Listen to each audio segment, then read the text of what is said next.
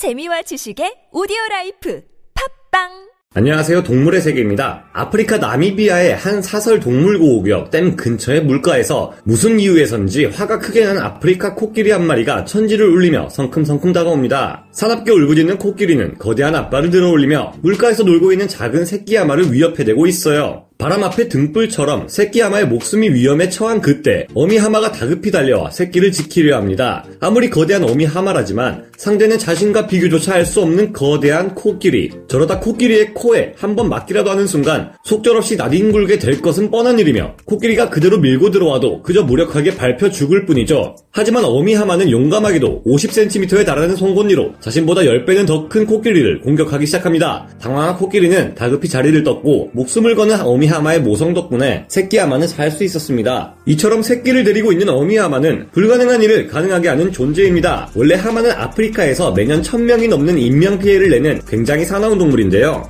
안 그래도 위험한 하마들인데 그중에서도 유독 위험한 때가 있습니다. 천적이 거의 없는 하마의 개체 수가 안정적으로 유지되고 있는 이유가 이것 때문이기도 한데요. 하마들끼리도 서로 가장 경계해야 할 이때의 하마들은 어떤 상태일까요? 지금부터 알아보겠습니다. 하마가 위험한 동물이라는 것은 많은 분들이 아실 겁니다. 하마는 수컷이 1.5톤에서 1.8톤, 암컷이 650kg에서 1.5톤에 달할 정도로 큰 동물이며 아주 큰 개체는 2톤을 넘기기도 하는데요. 최대 개체의 기록을 살펴보면 2.34톤의 암컷에 대한 기록이 있으며 신빙성은 낮지만 오래된 기록 중에는 1.7톤에서 3.2톤짜리 개체에 대한 것도 남아 있습니다. 몸길이 3.5m에서 5.5m, 키 1.3m에서 1.7m의 덩치는 거의 지상에서 살아가는 백상아리라 할 만큼 큰 덩치인데요. 하마는 40cm에서 60cm에 달하는 커다란 송곳니를 가지고 있으며 무는 힘 또한 포유류 중 최강이라 약 1톤에 육박할 정도입니다. 하마는 물속에서 날아다니듯 빠르게 움직이지만 지상에서도 사람이 절대 따돌릴 수 없는 속도인 시속 45kg 정도의 속도로 빠르게 움직입니다. 거기에 영역의식마저 굉장히 강해서 자기 영역에 들어온 동물은 무엇이든 공격하는데요. 그냥 어느 정도 쫓아오다 물러나는 정도가 아니라 한 번 화나면 눈이 뒤집혀버려 쫓는 대상을 끝까지 쫓아가 무시무시한 이빨로 반드시 물어버려야만 직성이 풀리는 정도입니다. 그런데 이처럼 난폭한 하마와 그에 못지않게 성질 더러운 동물 하나가 맞부딪힌 적이 있었죠. 바로 테스토스테론을 지나치게 뿜어대는 지구상 가장 성질 더러운 동물이라는 황소상어입니다. 놀랍게도 이 황소상어는 자신보다 몇 배는 더큰 하마들에게 겁없이 선제 공격을 하기까지 했어요. 황소상어의 주 공격법은 갑자기 빠른 속도로 돌진에 부딪힌 다음 칼날과도 같은 이빨로 상대를 물어뜯는 것인데요. 황소상어의 이빨은 절단기나 다름없어서 악어와 달리 하마의 두꺼운 가죽이라도 제대로 물릴 경우 큰 상처를 입을 수 있습니다. 싸움의 결과는 어땠을까요? 화난 하마들의 행동을 비웃듯 황소상어는 몇 차례나 공격을 감행했지만 단 한 마리도 아닌 여러 마리의 하마에게 대항할 수는 없었습니다. 무지막지한 힘으로 짓누르는 하마들에게 잡히기라도 하는 날에 그 즉시 횟감으로 전락할 수밖에 없을 겁니다. 전황이 자신에게 불리한 쪽을 기우는 것을 느낀 황소상어는 결국 달아났고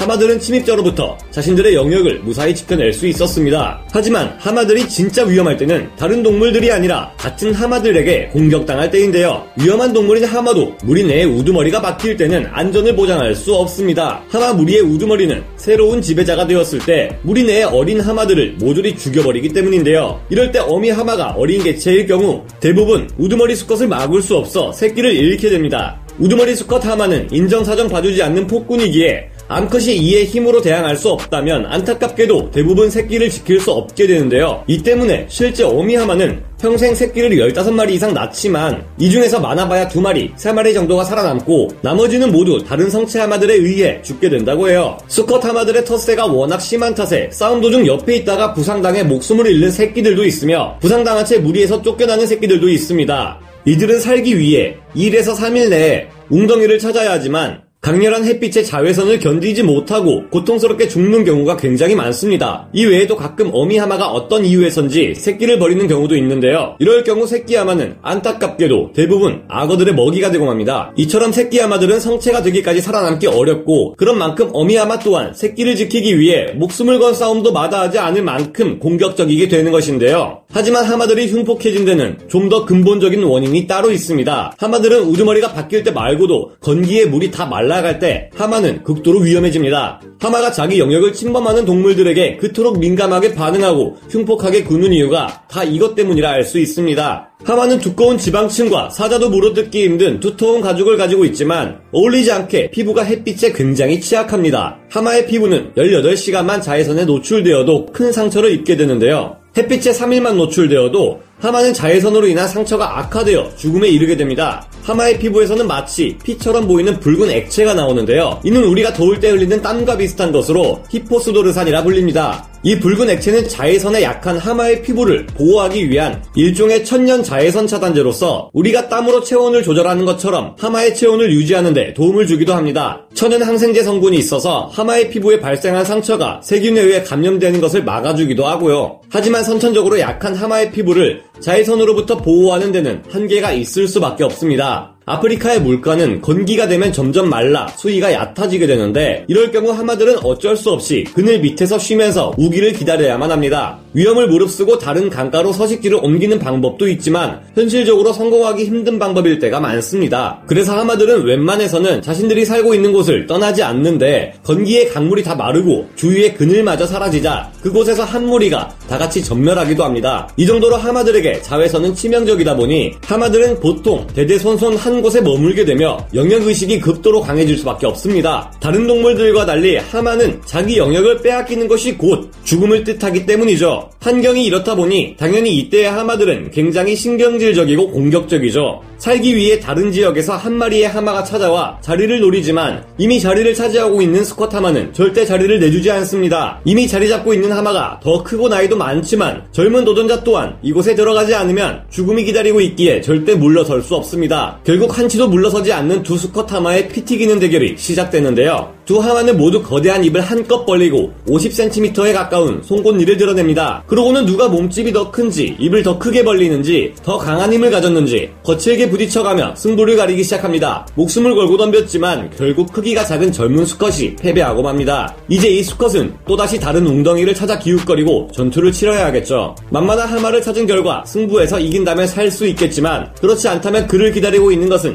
죽음뿐일 겁니다. 아프리카 초원에서 하마가 어슬렁거리고 있다면 원래 속해 있던 무리에서 쫓겨났을 가능성이 높습니다. 이처럼 하마들이 난폭해지는 데는 그만한 이유가 있는 만큼 다른 동물이라고 해서 봐줄 리가 없습니다. 지금의 하마는 주로 사하라 이남 아프리카에 살고 있는데요. 한때 하마는 북아메리카와 남아메리카, 유럽, 아시아 등 여러 곳에 살고 있었지만 현재는 기후 조건이 맞지 않아 모두 멸종하고 말았습니다. 중국에서도 하마가 살았는데 하마의 가죽이 좋은 갑옷 소재라는 이유로 춘추전국 시대 전후로 지나친 남획이 이어지며 결국 멸종하고 말았다고 하는데요. 갈수록 하마들의 생존에 위협이 가해지고 있는 상황이기 때문에 야생 하마들의 포악함은 갈수록 더 심해질 수밖에 없을 겁니다. 이처럼 하마들의 공격성이 지나치게 커지면 결국 재앙이 일어나게 되겠죠. 계속되는 내전에 의해서도 하마들은 희생당하고 있으며 기후변화까지 하마들의 목을 죄고 있으니 안타까운 일입니다. 하마들이 오랜 세월 자외선에 의한 피해를 극복하지 못하는 점을 보면 생물의 진화라는 것에 도 어느 정도 한계가 있는 것 아닌가 하는 생각이 드는데요. 만에 하나 아프리카에서 하마들이 사라진다면 주변 생태계 또한 큰 피해와 연쇄작용을 겪게 될 것이 걱정되네요. 동물의 세계였습니다.